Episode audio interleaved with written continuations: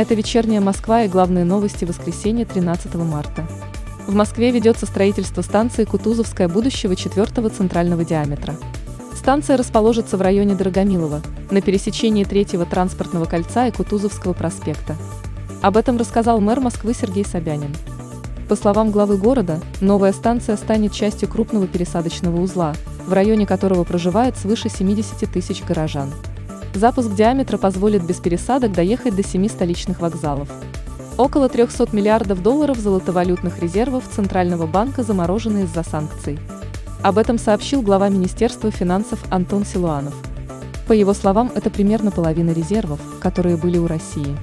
Министр также отметил, что часть российских золотовалютных резервов находится в китайской валюте. При этом западные страны сейчас оказывают давление на Китай с тем, чтобы ограничить с ним торговлю член российской делегации на переговорах с Украиной.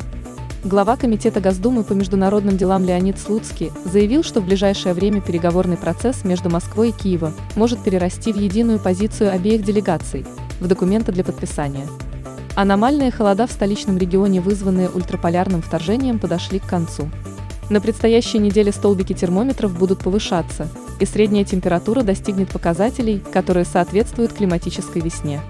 Об этом в беседе с «Вечерней Москвой» сообщила главный специалист Московского метеобюро Татьяна Позднякова. В столичный регион благодаря атмосферному фронту начнут поступать теплые воздушные массы.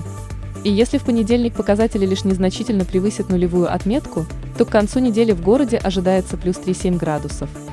Самой читаемой московской новостью 13 марта по версии новостного агрегатора СМИ-2 стало сообщение о том, что все составы столичного метро подвергаются тщательной проверке перед началом перевозки пассажиров на линиях.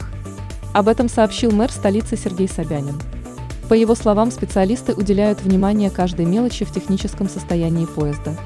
Они проверяют плавность хода, исправность тормозов, стеклоочистителей кабины машиниста и внутреннего освещения.